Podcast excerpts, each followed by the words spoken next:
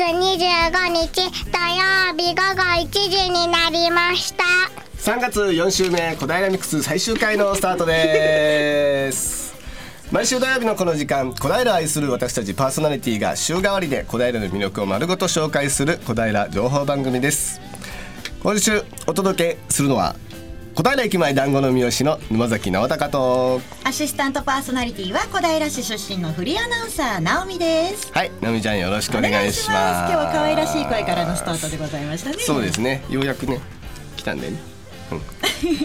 うん、いよいよ小平ミックスがさんねんきゅうかげつに幕を閉じるということで、うん、はい、いやーいろいろありましたね。ありましたね、うん、残念な思いもありますけれども、ねね、けどまあ楽しい思い出もまたいっぱいありますんでね、はい、いろんなつながりができましたのでね、はい、そうですよね、頑張っていきたいと思います。はい、えー、さて今日もゲストを迎えてのトークや小平レポートなど盛りだくさんの内容でお届けします。今日はいつものゲストコーナーではなく エフシー 東京所属のサッカー選手で小平市観光まちづくり大使も務める吉本和則選手がメインパーソナリティを務めるスペシャルコーナー、どうも吉本ですかっこかりお届けしていきます。はい、えそして小平レポートは小平駅南口を出たショッピングセンターの南の方で何やら面白そうなことをやっている人たちがいるということで、はい、津田塾大学のガウほのかさんに行ってもらっています。はい、ラジオをお聞きのあなたもぜひ番組に参加してください。あなたからのメッセージ、リクエストお待ちしております。ファックスの方は ゼロよんにーよんごーいちにーはちはちはち ゼロよんにーよんごーいちにーはちはちはち、メールアドレスは笑顔はちよんにアットマークウエストハイフン東京 ドットシーオー.jp、 イージーエーオーはちよんに アットマーク ウエスト ハイフン トーキョードットシーオー.jp、 笑顔はちよんには笑顔発信中と覚えてください。エフエム 西東京のホームページからもメールをお送りいただけます。ツイッターの方はあなたのつぶやきの後にハッシュタグ はちよんにエフエム はちよんにエフエム これをつけてぜひつぶやいてください。小平ミックスでは Facebook もやっておりますのでこちらもご覧くださいね。えそして今日はですねユーストリームも配信しておりまして、はい、吉本選手のコーナーの時にね、はい、いろいろと皆様にもお見せできるかなと思いますので、そうですね、そちらもどうぞご覧ください。はい、えー、ラジオの音が聞き取りにくいと思われているあなた、 エフエム 西東京はパソコンやスマートフォンでも聞くことができます。 エフエム 西東京ホームページ開いてみてください。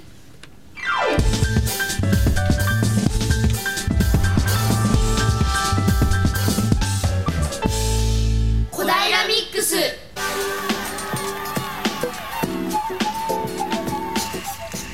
はい、ゲストコーナー前半行かせていただきます、うん、はいはい、今回はですね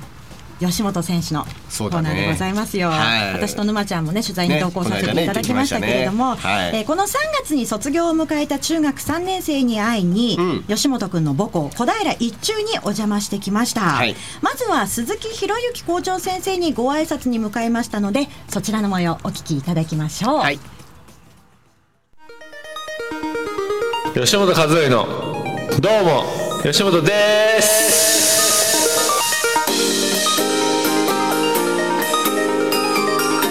このコーナーは エフシー 東京所属のサッカー選手、そして小平市観光まちづくり大使でもある吉本和則がお届けするスーパーエンターテインメント、ファンキーでファニーなレイディオ番組です。僕の魅力、小平市の魅力、 エフシー 東京の魅力を余すことなく皆さんに伝えていきたいと思います。それでは行ってみましょう。待って、今サッカー選手が見えない、分かる人がい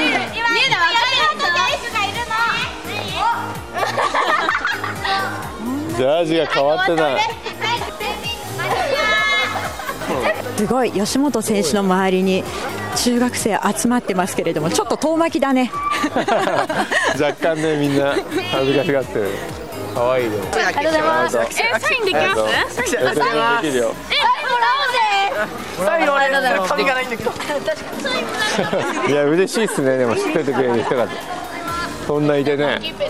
じゃあこれからもしいたけ応援してください。はい増えたわ。吉本くん、母校は変わりはありますか？いや変わってないっすね。さんねん C 組だったんですよ俺。まさしくここだったんですよね。ちょっと覗きます、はい、どの辺座ってました？覚えてる？いや、だいたい左の一番後ろでした。名前順的にまずは吉本ね、よね、はいよろしくお願いします。はい、お願いします。えー、今の学校の校風といいますかいうのはどういう感じなんですかね。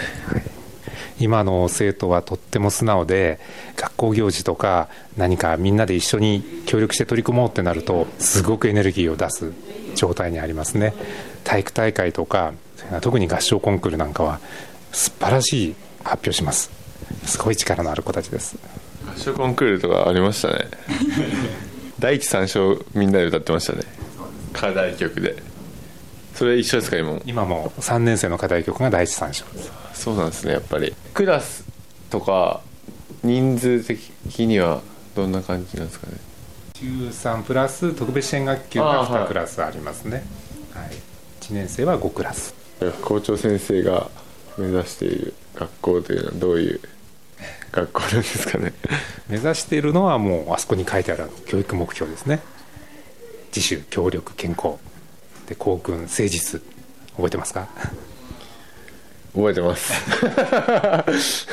実っていうのは、はい、あのこの一中の校章のマークになっているスミレの花の花言葉なんです。ですからもう学校できた時からの思いがあそこにあるんですよね。だから僕も誠実に育ったんですね、うん、何部が今強いとかすごい頑張ってるとかっていうのはあるんですか？今はあの飛び抜けて成果を出しているところはないんですけども、どの部活もすごく一生懸命で、これから先が楽しみな状態ですね。やっぱり全国とかね、そういうことではないんだけども、子どもたちが一生懸命やっていて、都大会に出たりとか、もう一歩で都大会とかっていう部活はかなりたくさんありますね。稼働部あるんですか？稼働部は今年できたんです。稼働部って何？どういう活動ですこういうお花を生けたりするんですね。うん、時々部活動で生けたお花を今日入っていただいた職員玄関に、はいはいはい、これ代表のこのお花が飾られたりしてます。稼働部とかなかったんで、すげえすごい新鮮今びっくりしました。文芸部と文芸部は自分で小説を書いてる中学生もいて、本を作って、すごいっすね。この間図書館に展示されました。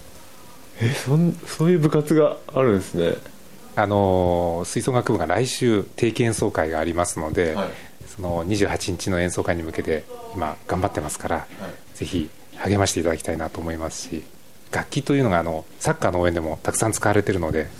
聞くばっかりじゃなくて、はい、ちょっとやってみるのもいいのかなと思いますのでこの後ぜひ遊び行ってください。はい、聞いてみたいですね。確かにぜひ遊びに行かせていただきたいと思うんですけど、すごい不安な面が大きいです。音符とか読めないし、それはちょっと教えてもらいますね、生徒さんに。音楽は好きって言ってましたもんね。いや、聞くのは好きっすよ。すごい。今までに触れたことはある？いや、バイオリンになってたんで。お、じゃあ、ただただもう幼稚園生でやめたんで小学生ぐらいかな。せーの、こんにちは。大指揮者必要なんじゃない？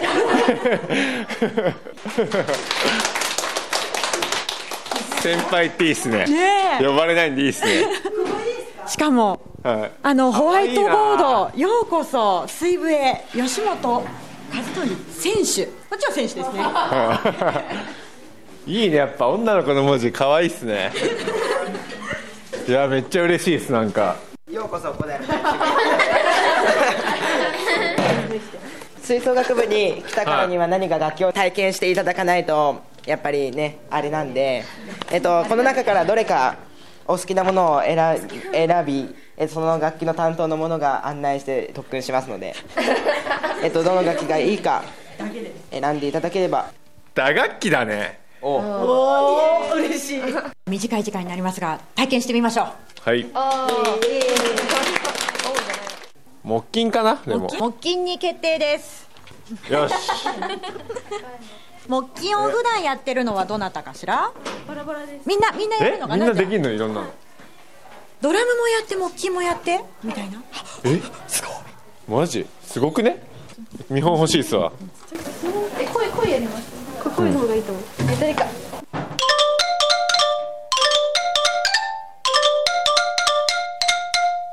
え、すご。綺麗な音だ。綺麗、高い。今二人でやりましたけれども、これ息合わないとできないよね。そうですね。いや、すごいね。これどれがどうだか書いてないじゃん。書いてないです。わかんの？わかります。慣れます。ここにどうとか書いてない。今のちょっと。無理でしょ絶対。絶対無理でしょ。無理？できます。嘘でしょ。できます。じゃあどこをどうやるのかこう教えてもらっていいかしら。ドレレファーレファーファレ。ドレレレ。ドレレファーレファーファレ。これここがここがどうです。どう。で。でです。ドレレファーファレです。ドレレファーレファーファレです。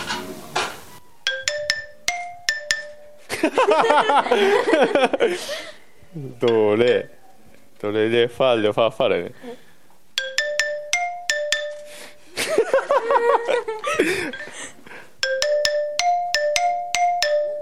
どう？これで？ちょっと一緒にやってよ。いいんですか？いや、お願いします。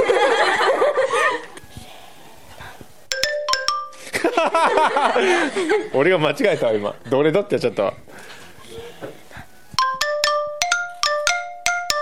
え、すごくない？できた。もっと欲しい。え、で次は、うん、どれで。今の終わった。今の。で、ファ、ソラです。ドレミファソラ。はい。ドレレファレファファレ。ドレレファレファソラです。ここか。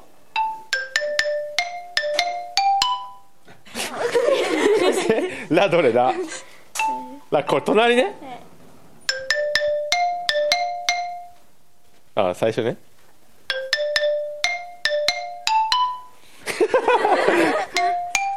全部隣。あ、隣ね、全部。全部。いい。こ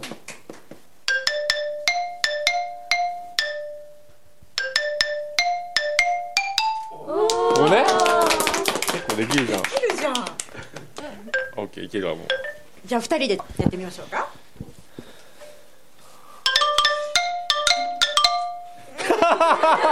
ごめんね、ごめんね。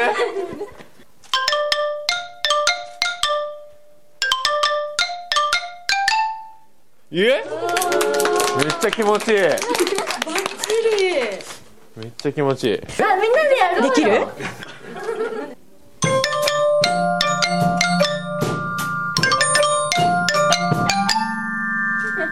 めっちゃ気持ちいいね。今の吉本くんの聞いてどうでした？あ、めっちゃ上手でした。ありがとう。めっちゃ嬉しいわ。吉本君はどうでした？気持ちいいね、みんなでやると。やったことないけど、なかったけど。これがじゃあ定期演奏会でみんなやる曲なのかな？はい。一、二、三。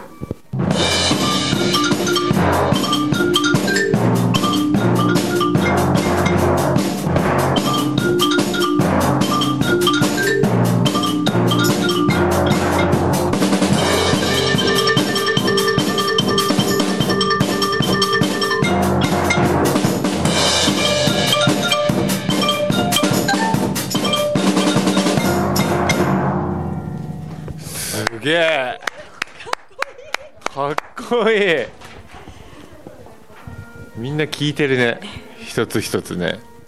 本番は全部の音が重なってになるから、もっともっとすごい。すげえ、いいっすね。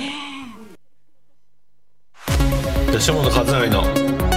どうも吉本です。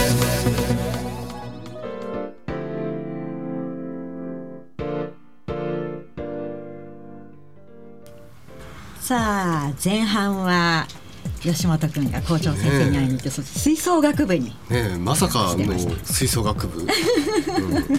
うまかったですね。いやでも最初にしては初めてにしては結構うまいよね、はい、なんか吉本君昔バイオリンを小さい頃にやってたっていうんで、うんはい、多分しっかりこう音程の取り方とかやっぱり分かってないのリズムとかは ね, ね実はね体に染みついてたんでしょう ね,、うん、ね。さあ続いてですね後半はですね、えー、吹奏楽部さんねん生に、はい、〇〇へありがとうもしくは私の夢というテーマでね、はい、お話を聞いてみましたので、はい、こちらそうです、ね、どうぞお聞きください、はい、じゃあ早速なんだけれどもさつきちゃんお母さんとお父さんと中学さんねん生で受験がありました。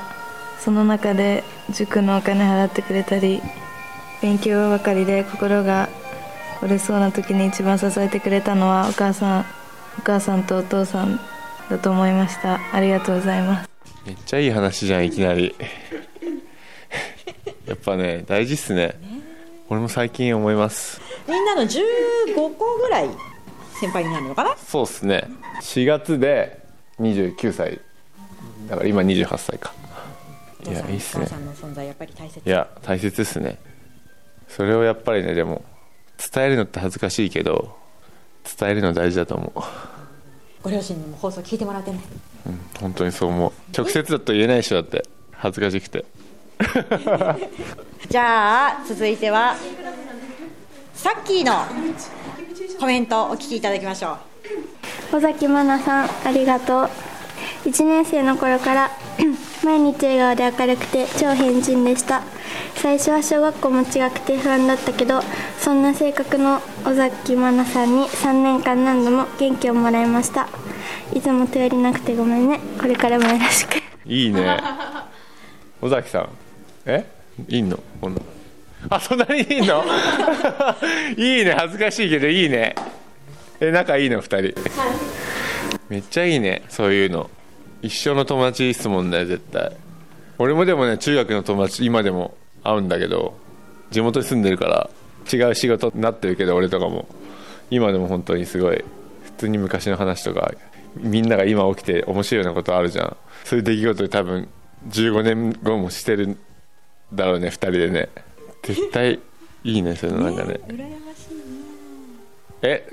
部活が一緒で仲良くなったの、はい、いい ね, ねそれを受けてじゃあ一言お返しします。ありがとういいね。私のおじいちゃんとおばあちゃんは大阪に住んでいるにもかかわらず私のことを常に気にかけてくれるからです。私は春休み、夏休み、冬休みになると毎年絶対大阪に帰省していました。でも今年は私は受験を控えていたので帰省できませんでした。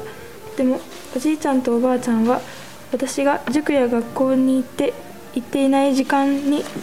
電話を東京までかけてくれその度に受験のことを応援してくれました。すごく心に残っているのは神様はその人が入学して一番幸せになる学校に入れてくれるんだよ。たとえ一番行きたい高校に入れなくてもそれはにばんめに行きたい学校の方がその人のためになるから神様がそうしてくれたんだよという言葉です。実際私は一番行きたかった学校には合格できませんでした。正直悲しい気持ちや悔しい気持ちもありました。でもこの言葉のおかげで私に合う学校は神様を選んでくれたんだなこうなったらその学校で頑張ればいいじゃないかと思うことができました。もしかしたら神様なんていないしそんな力なんてないよという人もいるかもしれません。もちろんそれは悪いことでも何でもないし一つの考えだと思います。でも私も一つの考えとしておじいちゃんとおばあちゃんの言葉はこの先も信じ続けたいと思っています。柴野理沙。やばいね泣きそうになるね人が怖くなっちゃいますねおじいちゃんとおばあちゃんってやっぱすごい優しいもんね。そういう言葉を持ってかけてくれるのもありがたいしそれを思ってくれてるっていうのもすごいおじいちゃんとおばあちゃんからしたら嬉しいと思うし本当にすごいその通りだなって思う。その学校が一番だったんだなって今それ聞いて俺も思ったもんな。こういう企画やばい ね, ね泣きそうになるねなんかドラミングドラミングなんでもねこれね私の将来の夢っていうのがすごくねよくかけてるんで私の将来の夢は自分の好きなことを自分の仕事にできることです。自分がやっててそのついた職業を楽しめなかったり生きがいとかを感じられないと、自分はこの仕事をやっている意味はあるのかなとか、やりたくないとか、常にネガティブなことを考えて生きていくことになるので、困難があっても自分の好きなことを仕事にできていたらそれを乗り越えようという気持ちになるので、私は将来は自分の好きなことを仕事にしたいと思います。すごい。えちなみに今は何とかあるの？今は何かなみたいな。今は特にない例えばそれこそ今の楽器やってお金もらえたらいいなみたいな、そういう感じ？いや、あんま思わないです好きじゃないの吉本くんは、ね、好きなことを仕事にしてますからね今ね。まあそうだね、うんまあ、俺もサッカー好きでずっとやってて、まあ、それ仕事にできてるのすごい幸せだな。それは一番思うね。好きだから続けられるっていうのもあるし、まあ辛いこともくじきそうな時もあるけど、まあそういう時いろんな人が助けてくれるから好きなことと、あとは仲間、今の仲間とか一緒の仲間だと思うし、俺も怪我した時とかすごいなんか仲間がいなかったらもうやめてたかもしれないし、そういうのはやっぱりやっぱ好きだから耐えれてるのかなって思いますよね。好きなこと見つかるといいね。確かにじゃああやねちゃん。お父さんお母さんありがとう。じゅうごねんかん私を育ててくれたし、私がどんなにわがままを言っても見捨てないでいてくれたからありがとうって思います。本当にね、多分それ聞いたらお父さんとか泣くと思う、ね、その笑顔のまま ね, ねいいねやっぱり。ありがとう。じゃあ続いて尾崎奈々ちゃん。私の将来の夢は保育士幼稚園教諭です。私は子供や人のお世話をするのが大好きで、あと今は待機児童の問題や保育士が足りない大変だというニュースをよく見かけるので、もっと社会の役に立って将来を担う子どもたちをお世話して社会に送り出していきたいからです。素晴らしい。なんか合いそうだね。でも子供とか好きそうめっちゃ、ね、俺の奥さんも保育士だったんだけどすごい子供とか好きで、この人めっちゃ子供大事にしそうだなって思って、子供とかに接してるの見てあ素敵だなって思ったのもあるから、なんかすごい素敵な女性になりそうですよね、うん、あと今俺が結婚してんのみたいな空気になったけど、それはどういうことどういうこ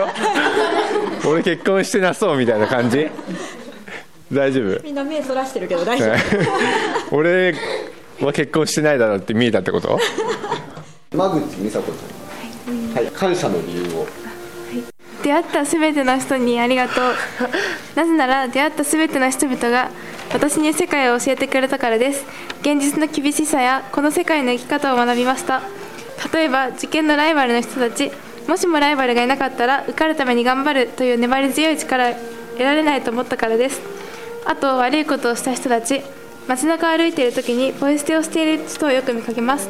私が今当たり前のように悪いことをしていると認識し、自分がポイ捨てなどをしていないのはそのようなことをしている人に出会い見たからです。そこでは社会の生きる上でのルールを学ぶことができました。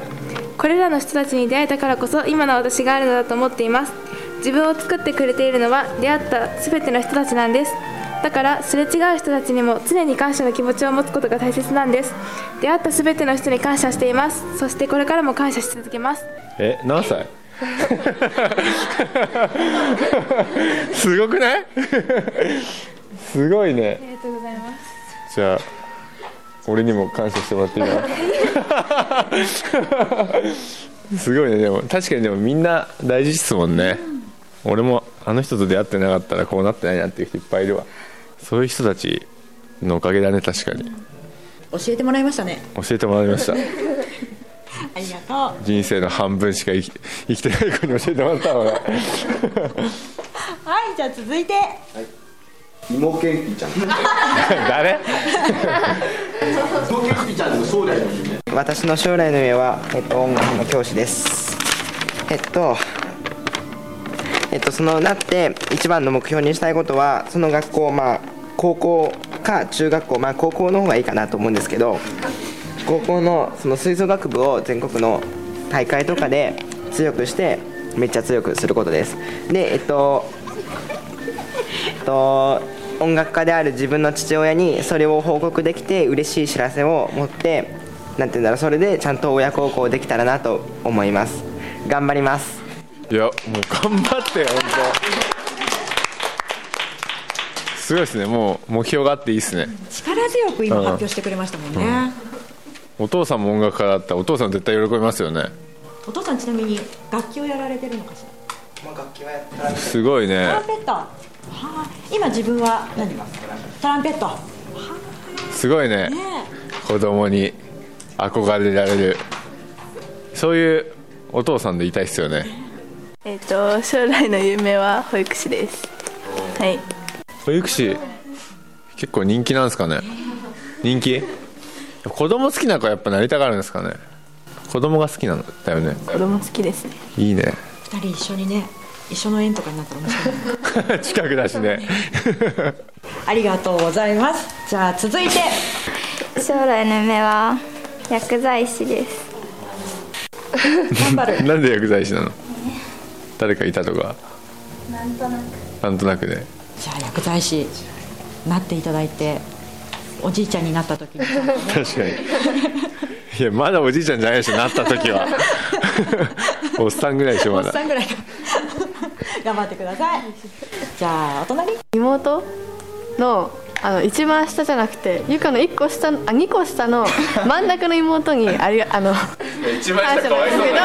どそういう話一番下かわいそうだなんかもう生まれてにさいからずっと一緒にいてすごいいろいろ迷惑かけたけどなんだかんだ楽しく仲良くやってくれてたらありがとうみたいなはい兄弟ねあ姉妹かえ今いるのじゃあいちねん生にあ向こうの部屋にいる仲いいねねいいね仲いいと俺も弟いるけど今の方が仲いいっすね昔より、うんうんうん、妹にもそう思ってもらってるといいね絶対なって思ってるでしょ、うん、ありがとうと将来の夢は人の役に立つことですそれが一番大事どんな仕事するにしてもなんかこうあの人っていうのはあったりするの特にないですどんな仕事でも役には立ってるけどねみんな読んだこんちゃんこんちゃんです、はい、私が感謝したい、まあ、生き物なんですけどお家に飼ってる愛犬のベリーです小学生の頃うちの両親が共働きをしていていつも小学校から帰ると一人になってしまってたのですがベリーを飼ってから家で誰かが待ってくれるっていう、まあ、気持ちがあるだけでとても寂しさが和らいだりとかしたのでそこに感謝というのと受験中も、まあ、ついキリキリキリキリしながら勉強しがちだったけどお散歩に一緒に行くことでそれが気晴らしになって勉強に集中することができたということです、はい、そ, そこに感謝してます愛犬ってやっぱ癒されるんですねゴールデンレトリバーででっかいんですでっかいだからもうほぼ人間一人分ぐらいの感じすごっ俺の前の家にもね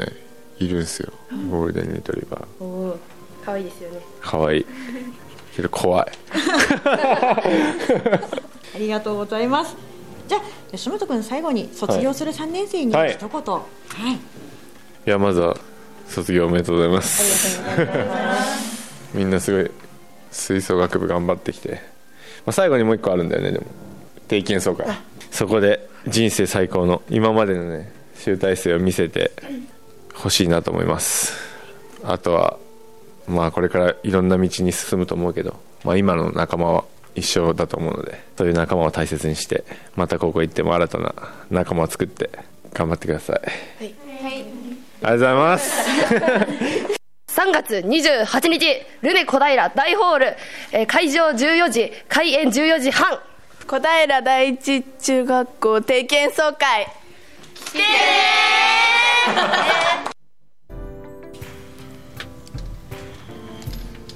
どうも吉本ですかっこかりお聞きいただきました、ね、結構中学生がみんなありがとうとかさ、うん、夢とかさ、はい、結構しっかりみんな持ってるんだよね、うん、それに対して吉本君も ね, ねあの真摯に、ね、お答えいただいてましたけれども、でもほら吉本君の場合はあの小さい頃にサッカー選手になりたいっていう夢があって、うんうん、実際に叶ってるわけだからね、はい、ね一回ね説得力あるよね。そうそう夢を叶えた人だからね、はい今のね中学生高校生になったらねどんな風に変わっていくのかまた変わらないのか楽しみですよね、うん、お話の中にもありましたけれどもね、はい、一中の、えー、今のさんねん生今年のしがつで高校生になる子たちも最後の演奏会ということになりますけれども、はい、さんがつにじゅうはちにち火曜日です、はい、でルネコ平では吹奏楽フェスティバルということでそうなんですよね昨日金曜日からですね、はいうん、市内の中学校高校の吹奏楽部がね定期演奏会といういった形で、うん、入場無料で皆様にお聞きいただけるということになっております、うん、ねまるまるいっしゅうかん以上だよね。そうですよ。そうだよねいっしゅうかん以上あるよね、はい、にじゅうよっか金曜日昨日が小平南高校、うん、で今日が小平高校明日日曜日は小平ろく中と西高小平西高校のふたつ、うんはい、で月曜日にじゅうしちにちがよん中にじゅうしち月曜日同じく月曜日ですね白梅学園の高校の、ねうん、吹奏楽部でにじゅうはちにちが小平いち中、はい、にじゅうくにちが小平さん中の演奏が聴けるということでございます、はい、ぜひ足を運んでみてはいかがでしょうか。え小平一中しがつからの、ね、平成にじゅうきゅうねん度には創立ななじゅっしゅうねんを迎えるということで、ね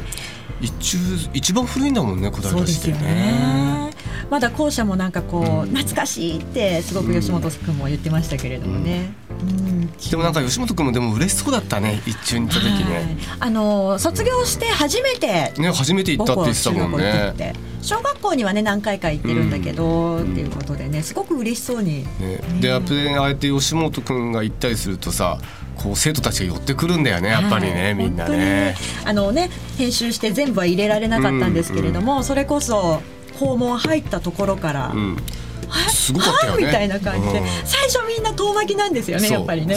あれそうかなあれあれあれ、うん、みたいな感じででも一人寄ってくるとみんなわーって寄ってきてねそうもうサイン会が始まっちゃってましたね、ねうんけど吉本君も嬉しそうだったねすごいね、うん、後輩だ後輩だって喜んでくれてました、うん、結構校舎の上の方からもさんがいの方からも結構手振ってる生徒とかいて ね, ねしっかりそれに吉本君も応えてあげててね、はいうん、なんかこうあったかい時間が流れてましたよね。そうだよね、はいうん、ぜひね一中の皆さん関係者の皆さん エフシー 東京吉本選手の応援もね、うんはい、していただいて吉本君もまた機会があったら ね,、うん、そうだよね母校や市内の中学校小学校遊びに行っていただけたらと思います、うんはい、さあ、えー、エフシー 東京なんですけれども、うん、現在サッカーがね日本代表戦を、はいはい、戦っておりますので ジェイワン の試合は今週はありません、はい、ただ ジェイスリー の試合がね、はい、今日午後にじこの後にじから味の素フィールド西ヶ丘で エフシー 東京 ユーにじゅうさん と エスシー 相模原の対戦があります、はい、お時間のある方ちょっと急いで行ってみてはいかがでしょうか。吉本くんのコーナー、はいね、この エフエム 西東京でも何らかの形で続けていけたらなと思っておりますので、応援いただける方ぜひご協力ください、はい、ちょっと頑張ってみます。いろんな、ね、形の、ねはい、協力の仕方があると思うんで、ねはい、吉本くん今後もよろしくお願いいたします。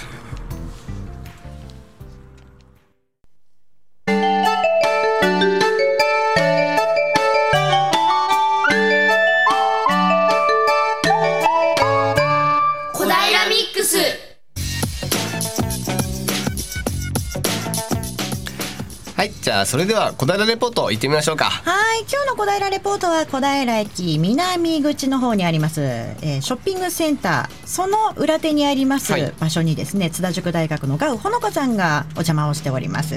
呼んでみましょう、はい、ガウちゃん。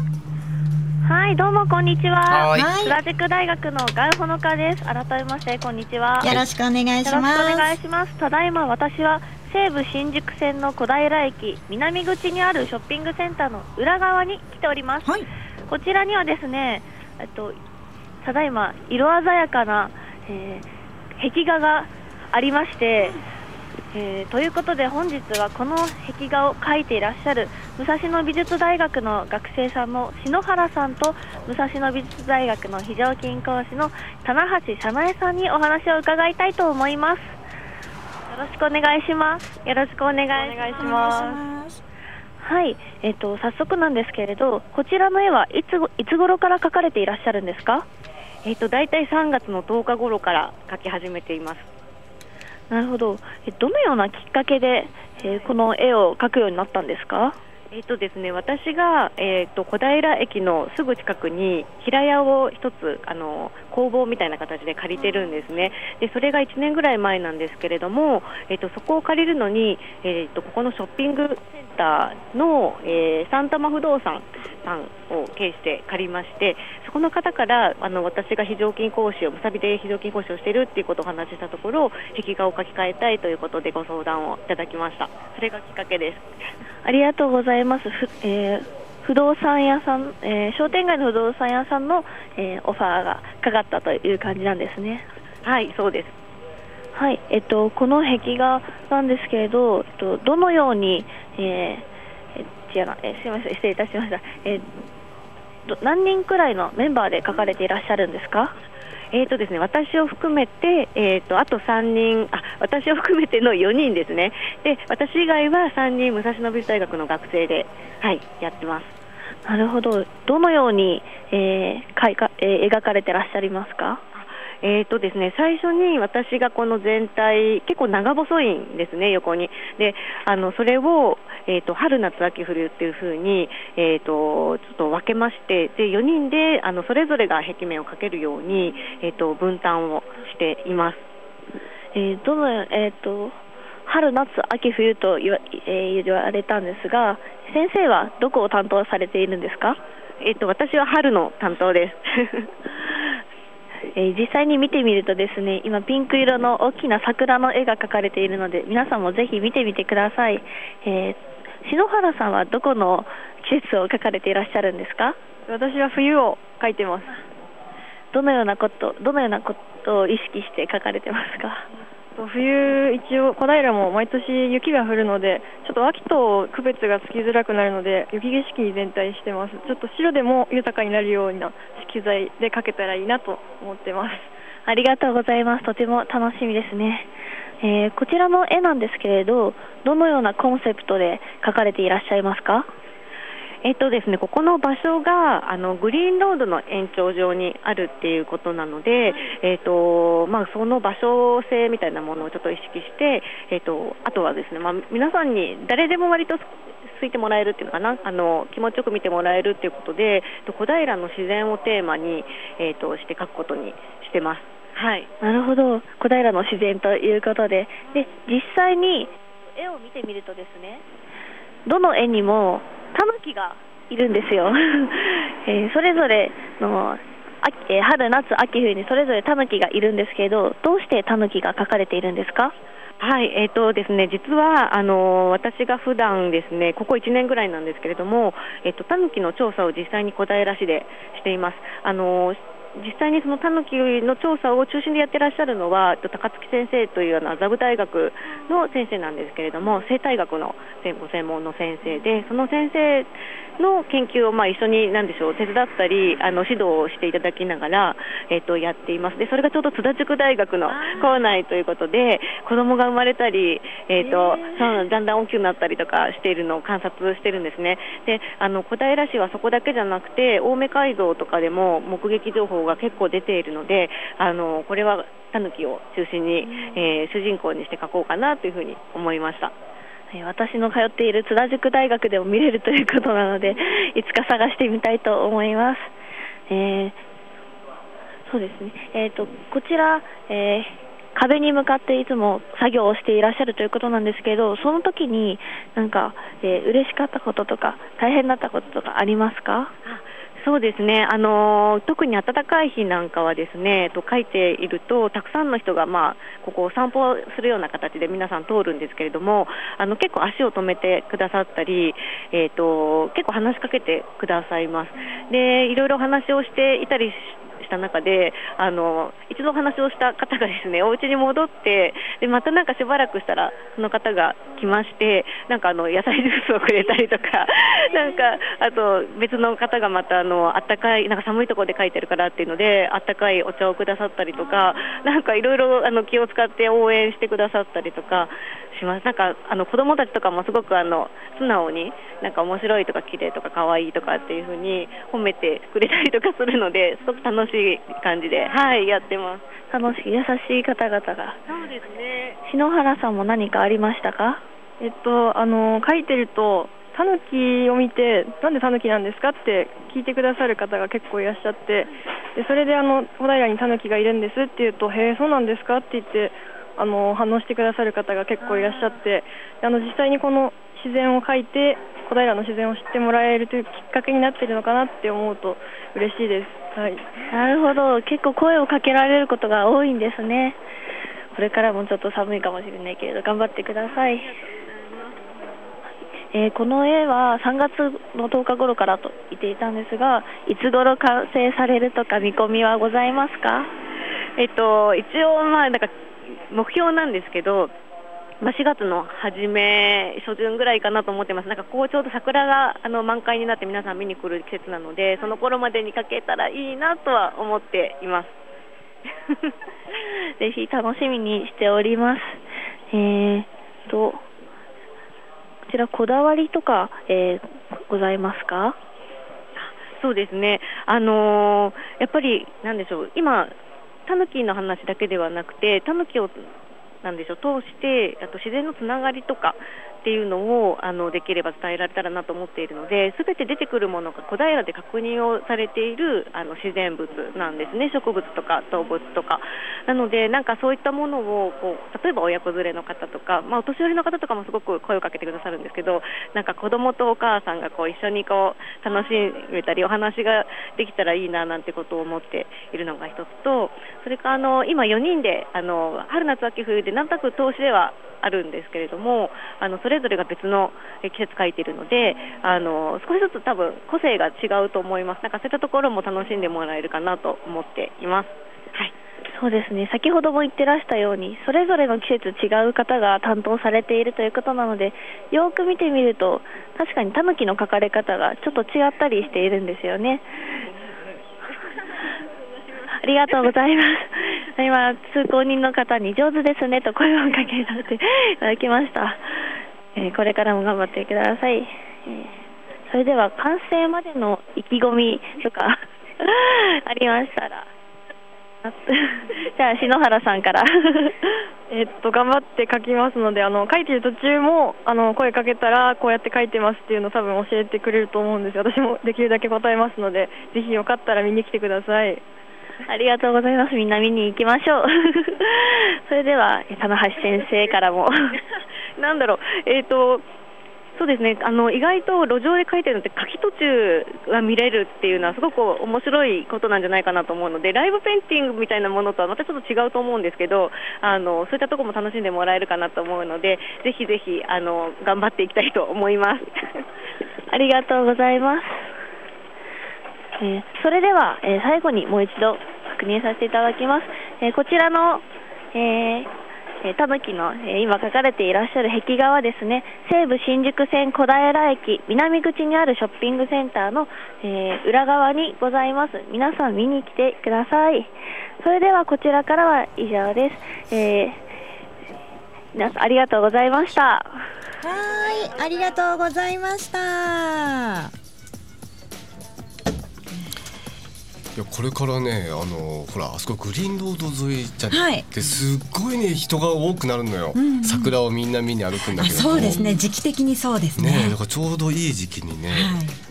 すごいでもねいいよ、なんか全然今までと違う感じがするもん、うん、見てて。今までもねあの壁画としてあったんですけれども、うん、ちょっと色が暗めのものだったのが、ねうん、一気に明るくはなって、ね、明るくなってね、で結構やっぱりみんなね立ち止まって見てる人多い。今作業中ですから ね, ねでタヌキということで、うん、エフシー 東京の、ね、キャラクター東京ドロンパもタヌキなので、ねはい、なんかこう親近感が私は持てましたけれども、ね、なんかあそこにねチラッとドロンパでも書いてみたい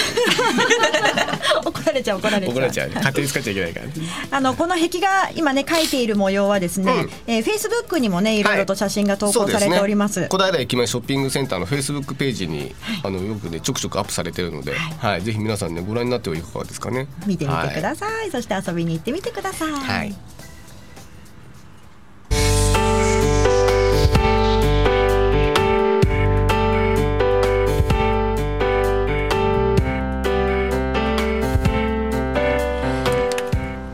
あ小平ミックス最終回、そうだね、間もなく本当のラストがね近づいてまいりました、はい、ワニ泣いたふりしてるけ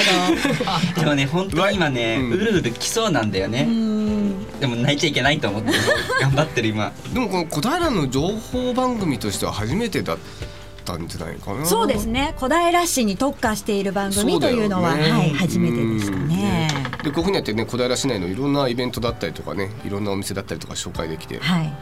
楽しかったね。いろんな人に会えましたね。いろんな人に会えたね。知りましたね、うん、なんかこう印象に残っているゲストさんやレポート先ってのまちゃんあります？うーん、